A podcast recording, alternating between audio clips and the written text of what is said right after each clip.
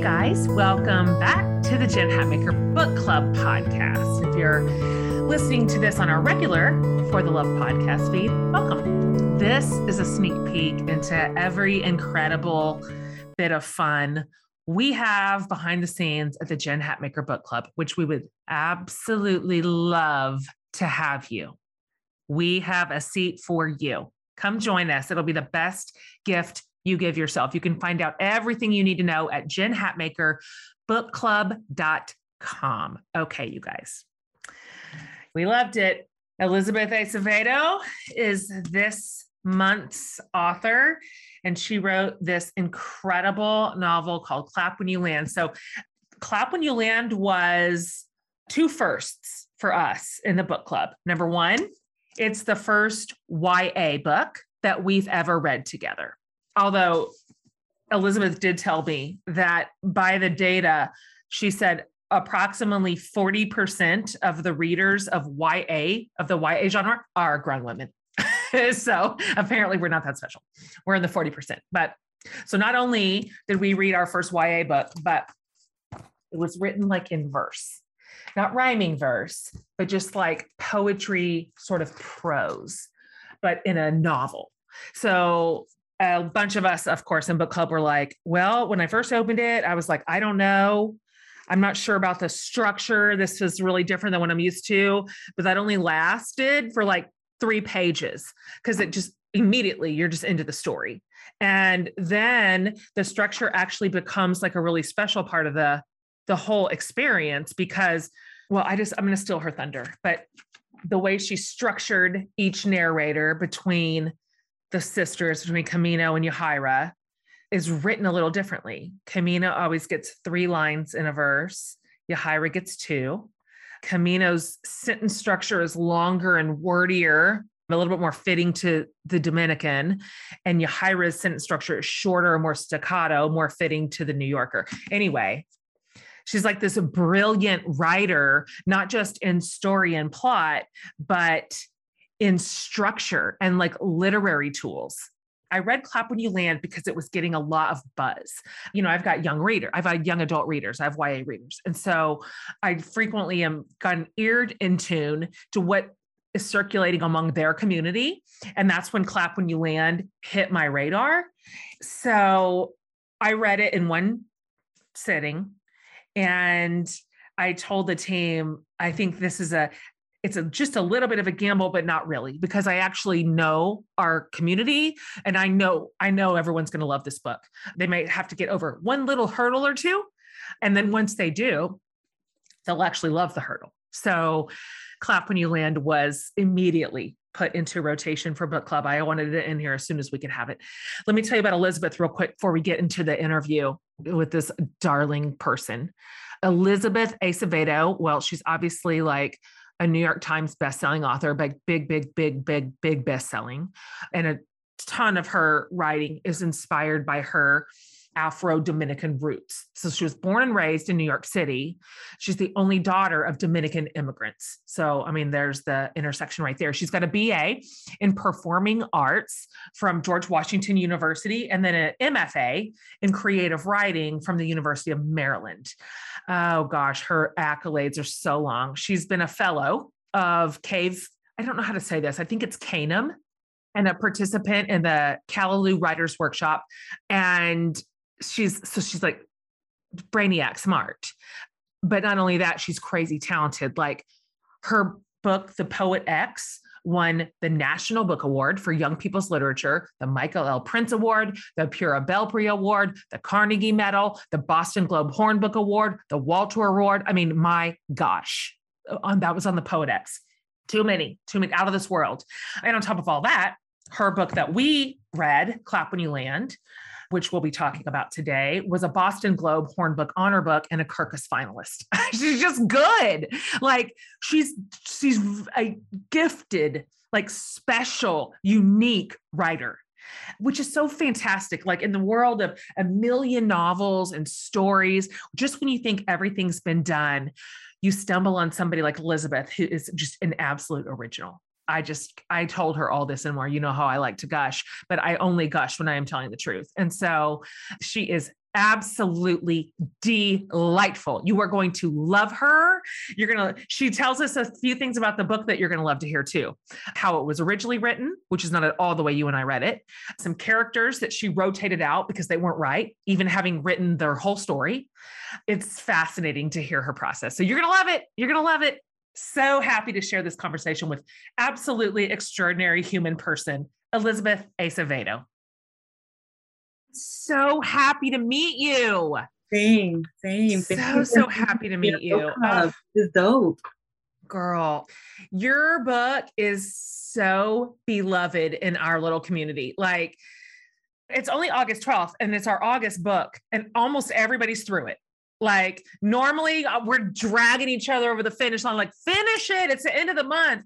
But uh, the like, the common refrain is like, I sat down to start it I never got back up until I finished it. And that was exactly how I read it. It's amazing. Well, that's awesome. I appreciate that. I do think that the verse helps people stay in it. The rhythm propels you, hopefully, if done right. I mean, absolutely. And I just kind of want to jump right into it because I want to talk about that first. I want to talk about the way that you structured it. I mean, obviously, poetry is your genre. This is this is meaningful to you. This is what you do but I can't remember the last novel that I sort of read in verse or in prose or however.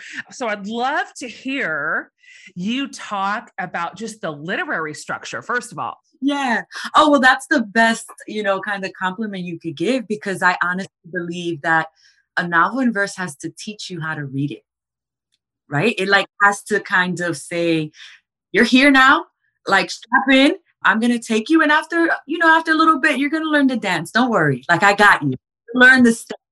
But it really is, I think, people getting over that initial one fear of poetry, which I attribute to a lot of us learning poetry in ways that are very didactic and that are like, you know, you have to know poem means and you have to be able to say what Walt Whitman's intentions were versus you know poetry is is music is gossip. It's how we talk. It's it's how um, i think humans make sense of things. It's about the human experience in the you know fewest words possible. And once people allow that to be their definition of poetry or one of the new definitions of poetry i think it becomes easier. Because the novel doesn't ask you like what do you think page seven means? It, it's saying like let let yourself feel let yourself the images wash over you let the music be a part of like the experience and and that's enough. And whatever that brings the story for you works you know? And and i on my end i'm working really hard to give those clues of okay you're to get a tercet with camino you'll get couplets with Yahaira because i think in the dominican republic we talk with more phrases and sayings and it takes us a little longer to get to the point. So tercets she's a little more long-winded. Yahaira's from new york clipped, it's let's go. So she's staccato, right? And so I'm doing this work in the background. But you know, if you catch that, that's great. But if you don't, it, it should still be a really rich experience. Yeah, it still carries you right along the wave. And I really appreciate you saying that because I mean, I'm I'm a I'm a writer, and obviously, language, words, books, literature has always meant a lot to me. But I said, I probably said for 20 years that I'm not good at poetry, that I don't understand poetry, that poetry makes me feel like not smart. And it's because of the way I was taught it. It is exactly what you just said that it didn't get to just be beautiful. It didn't get to just take me somewhere special. I had to dissect it. Yeah, it was math. And yeah, it was like math. Like, there's a thing being proven, and you have to figure out the variables. You have to figure yeah. out. You have to yes. versus, you know, you're bringing part of yourself too. Yeah. I cut you off. Yeah. no, I'm just so happy to hear you say that because that is just a trope that I said about myself for a really long time. And I'm like, no, I, I think that the part of me that wanted the poetry to just be beautiful just got squashed in the teaching of it. And so I love that it gets to be something new to me as an adult and I just get to love it. And when I kind of take my foot off the gas of absolutely trying to dissect it, it teaches me its own self. like you've done. Okay. And I'm I'm so curious, like when you started talking to your publisher or about clap when you land and you said, guys, here's my idea. I want to write it in verse. Was everybody immediately onboarded or did you have to kind of fight for this format?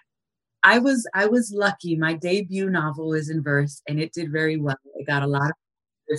And so I think my editor was kind of like, yes, like give us more. There is a thing you are doing that feels special and is a, of a particular point of view. And so we're down. I think when I when I wrote the entire novel from one point of view and then came back and was like, so guys, it's gonna be a dual narrative with two sisters, both there was maybe a little bit more like, oh, okay, this is not, you know, what we know you know how to do. But I'm really lucky. My editor is very trusting of my talents and and I think believes in me, you know, that I can pull all of my wild ideas off. And so she was kind of like, all right, you know, like I'm here. And she's a reader of poetry, which is helpful because I I'll have that support. But people were on board. I mean, I think I was probably the most hesitant on, you know, do both characters speak in verse? Will it feel natural? Like, will it sound too much the same? Like, okay, I have to figure out ways to make their voices distinctive for myself so they're distinctive for readers. So I was maybe more hesitant than than my publishing team. Which so what you were saying is that your whole first draft was only Camino's perspective? Was only Yahaira. Oh, oh, oh, oh. entirely set in New York. And then she learns, you know, about Camino. And I wrote the whole thing. And I was having, uh, I was at a writing retreat actually with the writer Ibi Zoboi, who wrote Pride and American Street and Black Enough. And I'm telling her about this book. She's Haitian. And I'm like, no, but there's something off. Like I just the heart of it. I I have the the novel, I have the plot points, but there's something missing. And she just looked at me, right? We share an island. And so we both have these these very similar stories that we know of parents and family structures. And she's like, we need the other sister. But the island sister always gets silence in general. Like we need the other sister. And I tell you that very night I mud which is how the book opens. And Camino hijacked the novel. Like then she became the character I was obsessed. Well, you heard me. With. I just assumed that she was the original narrator, and you added yeah. Yahaira. Yeah. Oh. oh no, she took it all over, and I was like, oh my god, she's so much better. Like she's so compelling, and I love her. I'm tender towards her, and I'm afraid for her. And so then I had to lift Yahaira to kind of the same level of of interest, but it was it was a very different writing experience than any other book so far. How long did it take you? Oh, I maybe started drafting this in 2017. I tend to write a book, put it away, and draft something else, and then go back. So my process is always I'm working on something. So I'm pretty sure this was in between, maybe with the fire on high being written. So yeah, 2016, I wrote a draft very quickly, so maybe in a few months, I had written a draft, this draft that I talked to Ibi about, and then I went back in. So, you know, depending on how you see it, a couple of months or a couple of years. I want to talk about sort of the origin story of the entire novel the in your mind as its creator i mean obviously your own personal history clearly but like did the character come to you did the story come to you? Was it lifted out of the pages of your own experience, your own family, or was it maybe all of it? Yeah. No, you know, I percolate a lot. I'm definitely out just sitting with things. And I've known since I was pretty young, I wanted to write about Flight AA 587, which was a real life event that happened in 2001, two months and a day after the attack on the World Trade Center.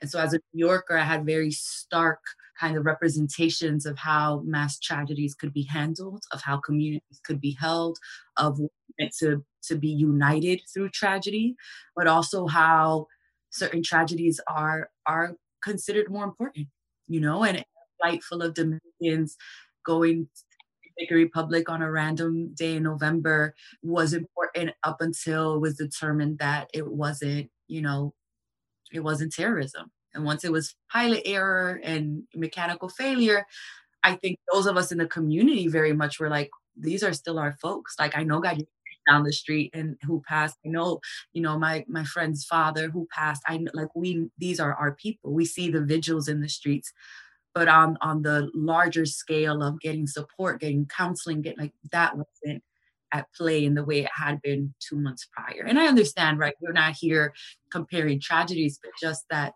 for me, there was a a forgetting that happened that really important to say no like i i don't want to forget. I want to look at consider some of these stories. And it was in doing research that that i found out oh people had secrets and had things happening in their lives that came out in a very public way but was probably incredibly difficult to deal with as a private person who knew these folks you know who who who learned this through the news in the same way the rest of the world learns it so you know it's a series of things that ended up being the inspiration but for sure the actual event of that flight mm. did you know early on that this is going to be it's going to be a sister story who did, did that piece of the of the plot was that early or did you kind of work yourself into that space so Jen, I don't really outline, which uh-huh. I say you're poet. Because no, you're free spirit.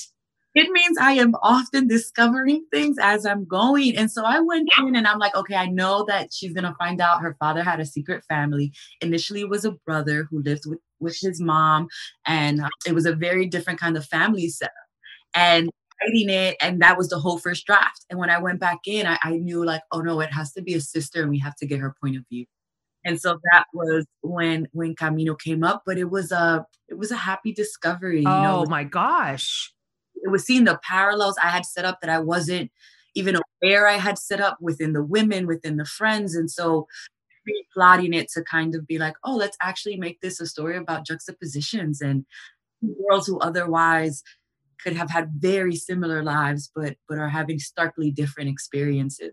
I am so happy that that discovery came to i can't imagine it without camino. I just can't oh, i can't even i can't even get a, a picture in my head because you know you also walked us through the plight of being a girl particularly in her setting and with that just constant fear. I was so worried for her the whole time. I was so worried about her safety. I was so he was just closing in on her and and a boy would have had a different experience there. It just we wouldn't have gotten to explore that and if for us as your readers of course as you know unfortunately that's relatable to a ton of us. You know, that is a common female experience to sort of be disposable and at risk and harmed. And so, was that part hard for you to write? I'm curious because, of course, you love her, and now we've got, we've got her in danger. And so I'm I'm curious if you kind of had to do some internal heavy lifting to to sort of put her in harm's way. Yeah, I I mean it was a, a real balancing act of how much am I going to allow to happen based off of what I know happens. How much am I going to to kind of step in in order to not only protect my character but to to safeguard my reader, right? That that there is a way to get across the danger, the very real. This probably does it does happen. The Dominican Republic is one of the top in terms of sex tourism, and where people of means go to live out all kinds of sexual fantasy at the expense of young people, right? Honestly, or people who are coerced. And that's not to say anything about sex work. I'm talking specifically about minors who who aren't always consenting, who are in dire situations and think this is the option, right? Are groomed. And so for me to know this feels really important to talk about. There's, there is a level of femicide happening in the Dominican Republic that is not talked about. There is a level of sex work and sex trafficking that is not talked about. And as someone who loves my country, loves my people, loves the young women and young people I've worked with there, done workshops with, have taught poetry to, to also know the kinds of pressures that they feel. It felt like yeah, Dominicans probably don't want me talking about this. It doesn't look like the, the island fantasy that we often try to sell to tourists, but like this is real. And like, you know, I have this, thankfully, this voice and this platform and it it just felt critical, you know. And so I, I put her in this danger, but I, I also knew in my heart, like I'm I know when I'll pull back. I want it to be very clear what the danger is, but but I want to also ensure I'm not, you know, exploiting this harm for like to, to titillate readers. Like that's that's not it. I'm grateful. I'm grateful for your restraint there because you did bring us all the way there, all the way to the edge. I was like going down swinging. Like I actually loved that scene. I have goosebumps just thinking about it when the oh, women I writing that scene. I, I just I have goosebumps. The the women when they converged, I cried. It was powerful. I, I want to talk about the women because I love them all for different reasons. All of them. I love them all. Very, very starkly different. oh, wildly different. Tia, I love her and her sort of stoic way. It just, and her stepping in as really the mother, you know, figure, of course. And I love Yahaira's mom for different reasons too. And I love Dre. I just, your cast of women were special. I love that it was their story. And the men mattered. They were in it, obviously, as these connective tissues or, or as an outside danger. But this was the women. The women got to, to tell their stories, and I loved it. So I'd love to hear you talk about the, the moms and aunts and what you love about them. And if you did, and maybe you didn't, but if you modeled them on anybody that's beloved to you or maybe an amalgamation of women? Yeah. This was a book where I went in and I had a little bit of an idea of the theme, and it was like this father figure is never going to be seen on the page, but he's always going to haunt the book. And he's going to haunt all of the characters. They all have a relationship that he altered the course of their life, and he's no longer here, but but we're seeing the aftermath right? And almost all of the men play these very present absent roles. They're there, they're not. They're there, they disappear. They're there. The, the fear of them, I mean, they're not being there is present, but but the physicality not so much. So the women, we're watching them have to step in for each other, protect each other, love each other, warn each other, hurt each other. It feels critical to me to like show human. They're flawed. They're deeply flawed. Even Tia, who I think is, you know, probably the closest to perfection that I could write an adult who like knows just enough rope to give Camino and when to step back. And even she, you know, in trying to protect her, doesn't always make the space for Camino to be honest or to disclose. So I'm trying to show the way we we have to hold each other and like what it means that we're always learning what that what that looks like. And so what do I love? I love Zoila's vindictiveness. Like I kind of love that she was she used what tools she had to to communicate she wasn't happy with the situation, right? And it may have been passive aggressive, it may have been uh, considered weak for some people, but to me it felt like she wants this family, she wants this man, and and she and she also wants to protect her kid. And I I felt that right? I thought that was honest. And I also felt Tia, who was very much like, I have my purpose, and my purpose is here, and my purpose is with what I believe and and my my faith, and that guides me, and and that's first and foremost. Yahaira clearly is just I adore her because she reminds me of a lot of my my former students in that she's kind of like I don't know what I want to do like I like um I just want to be I want to like and I want to do it on my own time she's so patient right she's with her girlfriend, she's patient with her mom, but most importantly, I felt she was so patient with herself. Like I do things one time and I'm okay with that. That felt like such a great quality to have in a teen character. And then Camino for me is just like ferocious. I just she was, you know, she had the the fierceness that I hope for every young woman. Just this level of tenacity, go-gettedness, and of savvy. Absolutely. Like I loved her.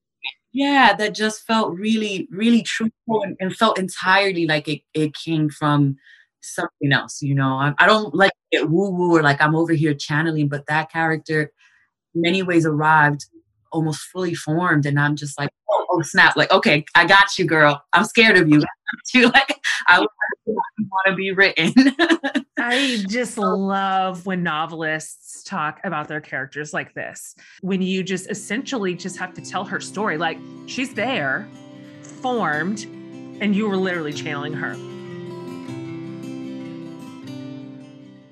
Great stories are powerful, right? That's why I love this podcast. We get to hear people from all walks of life talking about their obstacles and their wins. And you know another place we get to do that? The Jen Hatmaker Book Club. And I want you to join today because if you love this podcast, you're going to love the book club. Here's the deal each month, we'll dive into a fantastic book and we read all kinds of stuff fiction, memoirs, self help, all of it. Every single book is something I have read and loved, and I just know you will too. After you sign up, every month I'll send you a box with the book and other fun treats. Plus, your membership comes with a whole slew of perks. You get resources like reading plans, weekly summaries, discussion questions. Plus, you get tons of exclusive community stuff. You get access to our private Facebook group where you can connect with me and all your fellow members. And there's a monthly Facebook Live chat session with me, and sometimes some surprise guests. Sometimes I pop into the Zoom meetings of our local chapters, which is always delightful. Plus, we do some cool stuff with the book's author. They curate these awesome Spotify playlists just for us. Plus, I record a podcast with the author or another special guest, and we talk about the book. It is an incredible way to cap it all off. And you know what makes a book club great? the people. This community is the kindest, most supportive group you can possibly imagine. So sign up today at jenhatmakerbookclub.com. We are here waiting to welcome you into the sisterhood with open arms. So join us at jenhatmakerbookclub.com today. Okay, back to our show.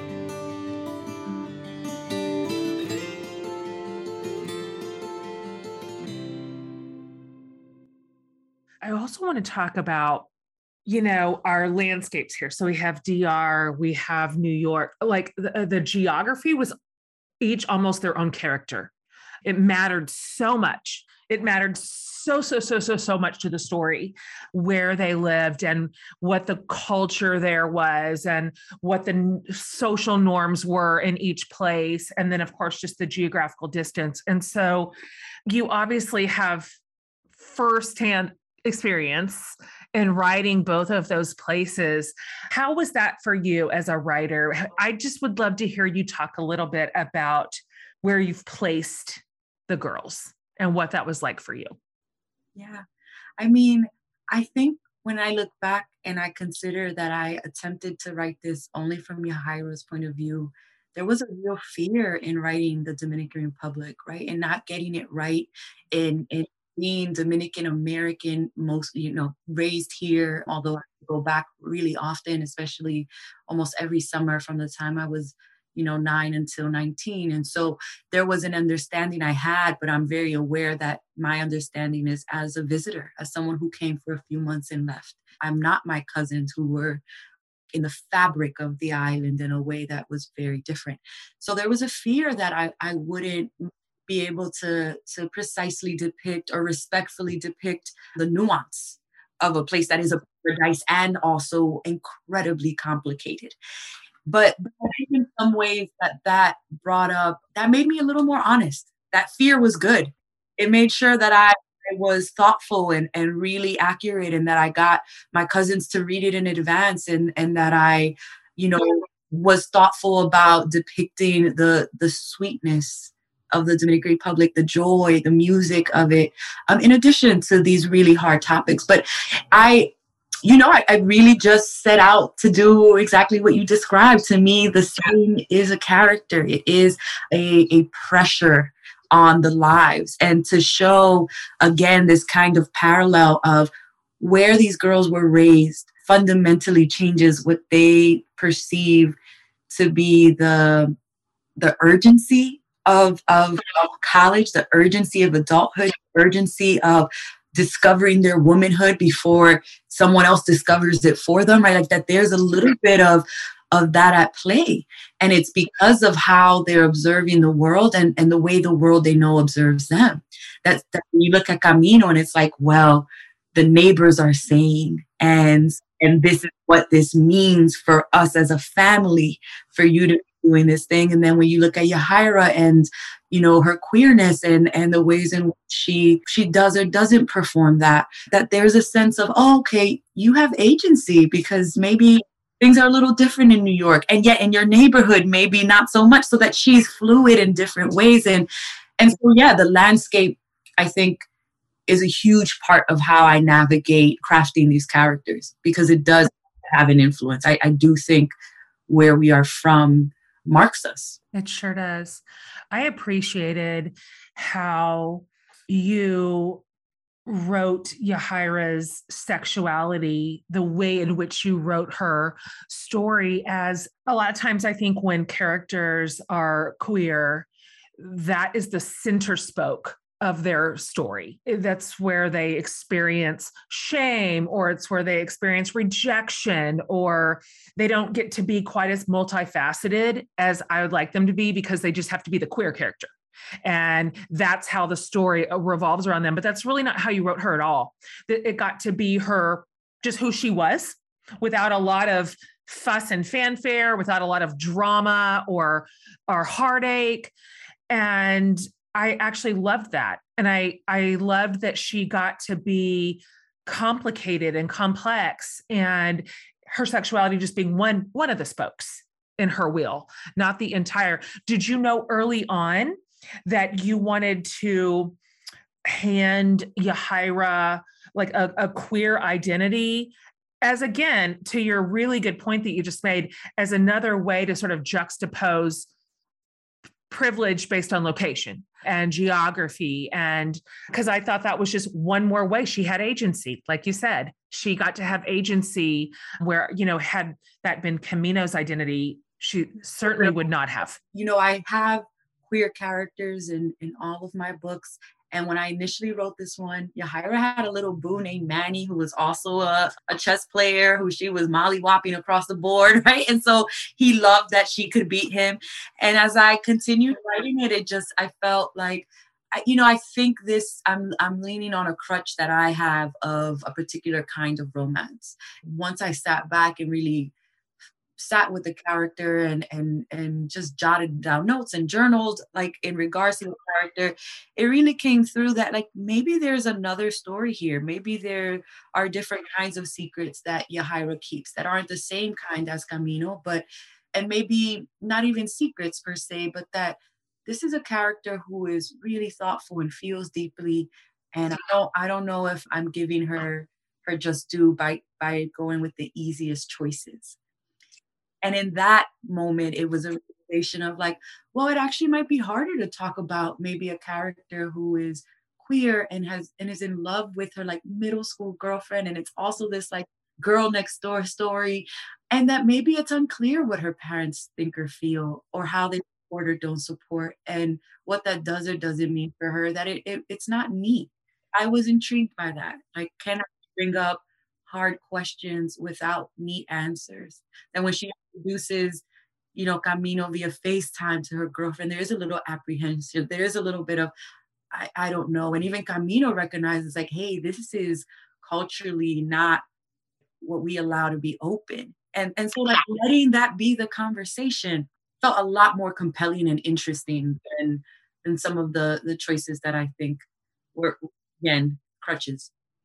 Yeah, that's great. I it's always fascinating to hear what winds up on the author's cutting room floor. A character that maybe you wrote in originally and they completely were absent in the final product. And I, that's always just really, really interesting. And I always applaud you for it because that level of editing, of pivoting, oh, it's so hard. You wrote so many words, I'm sure, around him and his chess, and like you you'd already gone down the trail. And so I'm always proud of authors when they're like, no, it's not right.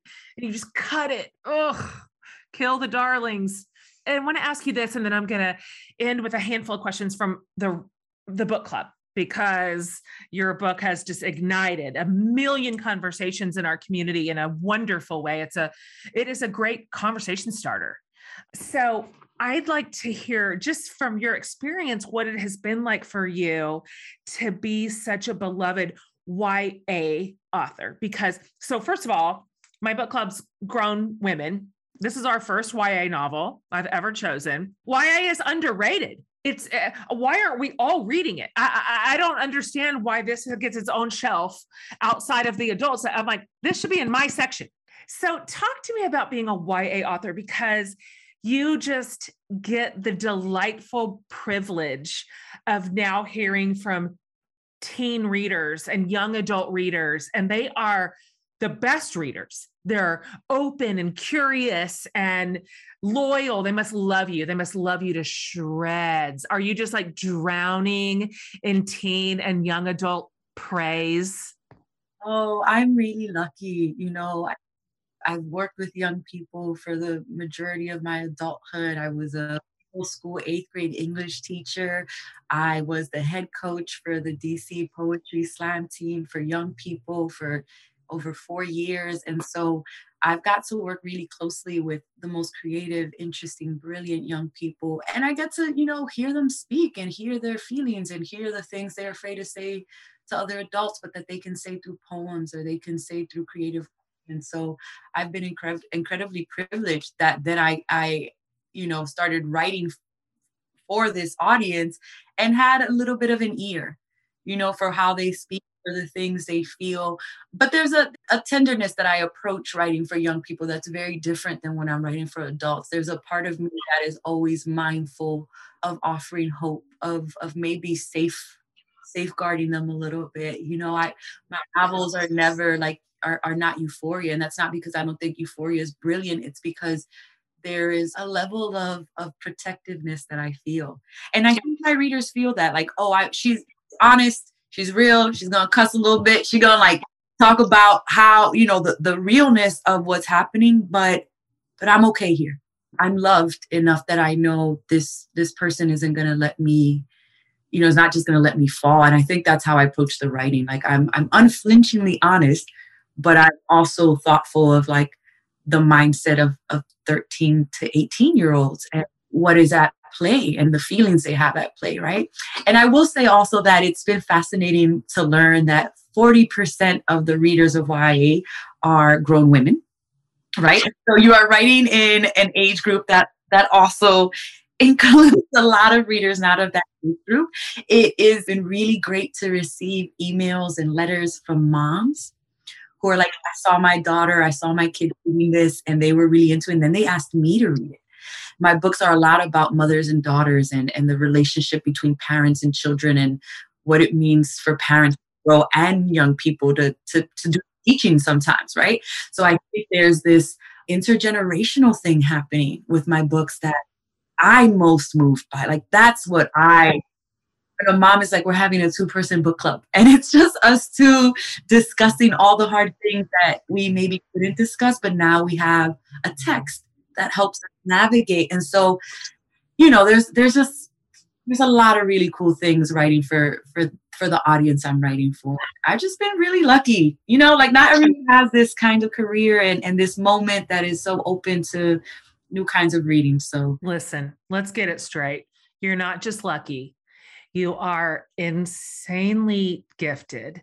Your gift is special, it's original. You are unique in a, in the field. Your talent is unmistakable and so this is deserved. This is earned. You've earned it by affirmations. yes, you've earned it. You deserve every bit of this. You deserve every award, every accolade. I deeply appreciate your care of your reader that me- that means a lot to me i appreciate how you protected camino for us i appreciated the ending it was so I mean, I just tears just coming down my face. I just, that's exactly how I wanted it to end. And it was so hopeful and restorative. And and of course you still left it. There could be more. If you decide to carry on with the characters there's more. I'm not telling you what to do but i am just saying i'd like to know what happens up in new york. Is there any chance? Is there any chance you're not done with these girls? So i am currently working on the pilot episode for what would be the tv adaptation. And so there are possibilities that at least at the level maybe we will get more more story or, and more insight. I i don't know if i plan a sequel and i don't plan sequels for any of my books but potentially in the the visual realm maybe. Wow that is so exciting. It's been so exciting. It's been cool to kind of dive back in and and i love having these conversations because i can hear what people are moved by and what they love about characters and i'm taking notes like okay i can do this and this and this. So you know, that would be really really fun but no book, no book sequel. Okay, well, this is a whole new thing because who would you love? Let's just say you get to make the choices and nobody has any say in except for you. Like, who would you love? Do you have any ideas on casting? Who would you love to see cast in either role or anybody, really, anybody in the whole book? Do you have, do you have, are you thinking this person would be like a dream cast? Have you seen the movie Moxie on Netflix? Yeah, yeah, yeah.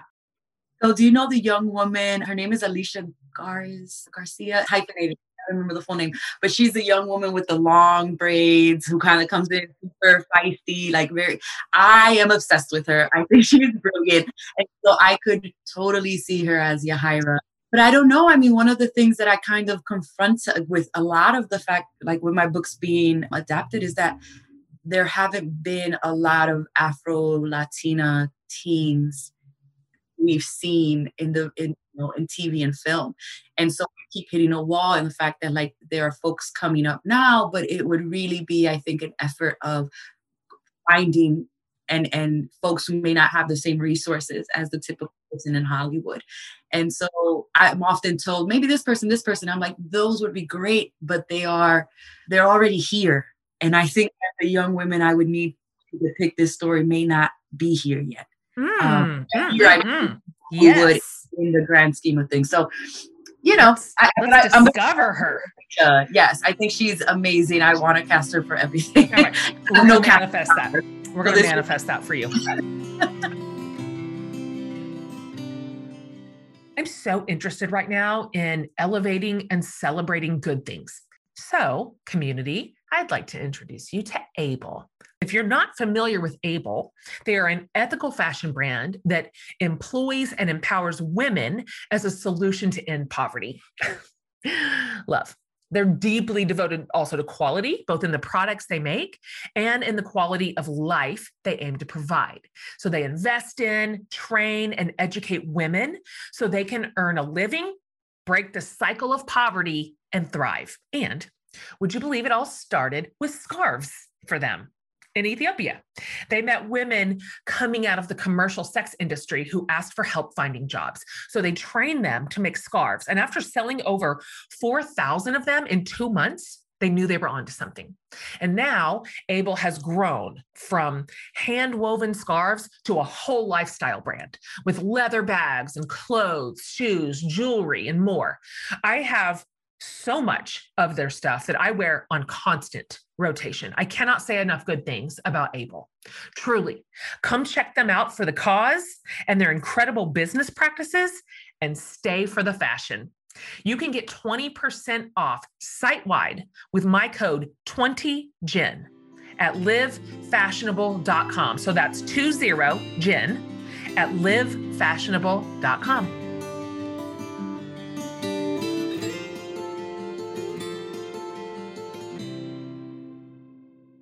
I've got a couple of questions for you from Book Club. This is from Christy Velasquez. So she said, I love the rituals you wrote about on the Dominican side the saints, the beads, drum circles, medicine women, meals for certain occasions, even clapping when you land. It made me wonder about how rituals can help connections.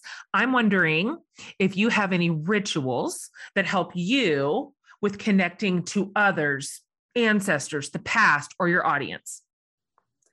Yes. You know, one of the things that came up for me during the stay at home for the past year and some change is I, I had to stop. right? For years, I'd been touring. I do about maybe I was doing 100 to 150 presentations a year. And so I was gone a lot and was raised extremely Catholic and had moved away from from my faith in my early college years but never put something there and so I'm on the road. I'm giving of myself a lot to strangers. I didn't have a very grounded spirituality and I felt it, right? And so when everything kind of stopped, I realized, oh, now is my time to really start exploring who I am and what my connection to whatever is greater can be. And so in the morning, I do the Lotus Sutra. So I do Buddhist chanting for about 10 to 15 minutes. I do about five to 10 minutes of affirmations that I've written and that I continuously write depending on what I need and what I'm what my script in myself is and and what I'm trying to either counter in my beliefs or expand on in my beliefs. And I do, you know, I, I pray to my ancestors and it's been fascinating what what try just speaking to them, just putting out a glass of water, lighting a candle, lighting incense and like, hey, like here are the the people I know. And I started with my grandfather and my grandmother on my dad's side and then I started asking questions. What about this aunt who I remember? Like, what did she pass of and what was her name? What about this person and this person? So my list has grown because of this individual practice, but now I'm learning almost this oral history of of of where my family comes from and, and who my dad held precious and who my mom held precious and what it might mean to have these folks as as guardians and so there is that happening and then i have my basic you know when i am just having a really hard day and really struggling and and what i i know i need I have my like rules for myself. So on the worst days, I'm like, you have to drink a cup of water. You have to eat a fresh piece of fruit or vegetable. You have to go outside for at least two minutes, even if it's on the balcony, and you have to call someone you love. And those are like the ways I care. And it's like if you do nothing else today, if you feel like a total failure, but you do these five things, you won. You won. You did. You showed up. And so it's been a great way to like I have my bare minimum of how I connect, right? Which is with food, with family. Like I, I will do these things. And then I have my kind of higher you know, when I really show up on my yoga mat and I'm doing a deep 30 minute prayer and, and affirmations and all of this. So I've given myself a lot of room to practice the things that that fill me up and, and make it, you know, I'm I'm constantly making it and I'm okay with that. Like it's changing, but yeah, re- feeling really nourished. Hmm, I love those practices. I love that you've done a deep dive into your own ancestors. Like person by person and you're just building your knowledge of your own family. That's inspiring to me. Here's a question from Amanda Gerald. And this is interesting. I'll be interested to hear what you say. She said, when Camino first started to learn of Yahaira, she seemed so much more ready to handle the emotional complexities that would come along with this knowledge in such a relationship. But as the two girls began talking, it is immediately clear that Yahaira is much more emotionally stable than I ever gave her credit as being. Was I just missing something all along when it came to Yahaira, or was this intentional?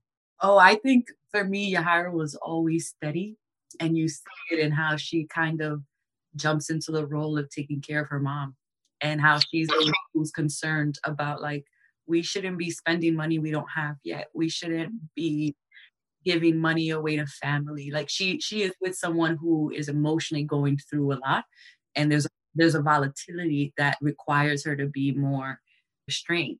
And even at the level of having been someone who trained to in a sport that is entirely thinking where you win by having better thoughts, right? Like that is what chess is. You are a more strategic person. You can see ahead. There's, I think, a level of Yahaira that was always thinking of the next move, right? For me, Camino is a little bit more of um, a loose cannon, and also I think was at the level of her needs being met, was having less needs met, and, and knew very viscerally like my sister who does not need as much has so much more and it's about to get so much more. And I think that brings up a lot, right? Like I, I love you and I, I think you're my sister, I think, and I want this connection. I can't believe I have family. And also like, wait, so these sneakers I have on my feet were first your sneakers? And you had my dad for nine months while I only had him for three, and I got to look at your smiling. And you you dare ask me for anything? Like I then, at least when I was thinking of all the questions, all the things she would have, like it made sense that she, yeah, isn't isn't fully aware of all the things that are going to come up with with reaching out with inviting Yahaira into her life. And Yahaira, who I've always wanted to go to DR, I've always wanted, I, I think can be more, offer more grace because she just has more of her needs met. Yeah, she's not as volatile. But I don't know. I guess I could see how people read, you know, Camino is so stoic in the face of so much horror that it's easy to be like, okay, but she's she's steady.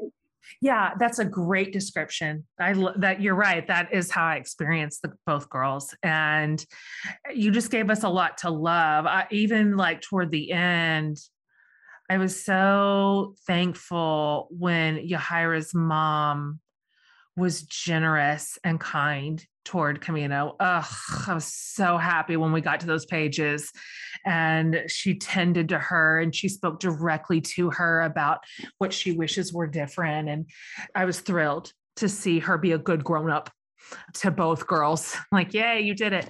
Okay, wrapping it up here. Two last questions. Here's the first one what are you reading right now? Like what are you what are you loving? Who are you loving? Do you have an author or a book that you loved this summer or something you'd like to recommend to us? Because we're all obviously readers. I'm in the middle of breathe by imani perry. She is a historian from the south. I mean, she wrote this memoir about or, or i guess for her two sons. And so it's very much in the vein of Baldwin, right? His letter to his nephew, The Fire This Time, but also expands beyond that and, and is a mother perspective. Yeah, it's gorgeous. I love I love Imani Perry's. I finished The Secret Lives of Church Ladies by Deesha Philyaw. Oh, Woo! cute. I don't know it. Best thing I have read in I don't know how long. I am gonna write it down. It, and you want to talk about a book club book. Like I gave it to my mother-in-law was like, call me as soon as you're done. Like my husband read it before me. He's like, Liz, you gotta read this right now. Oh, yay brilliant. Oh, I can't wait. I cannot say enough. And then Naima Coster's What's Mine and Yours, which was just, the, you know, just such a beautiful book, so tightly plotted. Also, characters, which I'm always interested in how people pull that off. But I think she just is so talented. Oh, good list. I will link all those for the book club.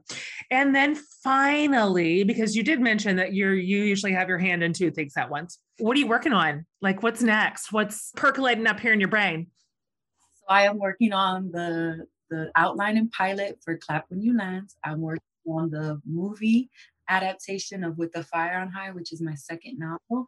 And I'm working to write first adult novel, which was picked up by Ecco at HarperCollins and should be coming out in 2023. So the grown-ups will be getting something specifically for them. And that's also a multi point of view, also New York and the Dominican Republic, spanning a lot of time. So it's um, three of the characters are 70-year-old Dominican immigrants. And um, two of the characters are their their children, like the children, the next generation born and raised in New York. So you know, I'm talking to my mom and my aunties, and we're talking about menopause, and we're talking about like how we learned about sexuality and love and courtship. And I am, I'm really, really into this book. So, hooray! As you see, even if you don't write a dedicated book for us adults, we'll just go to you. We'll just go get your YA books. We don't care. Oh, appreciate. we don't care.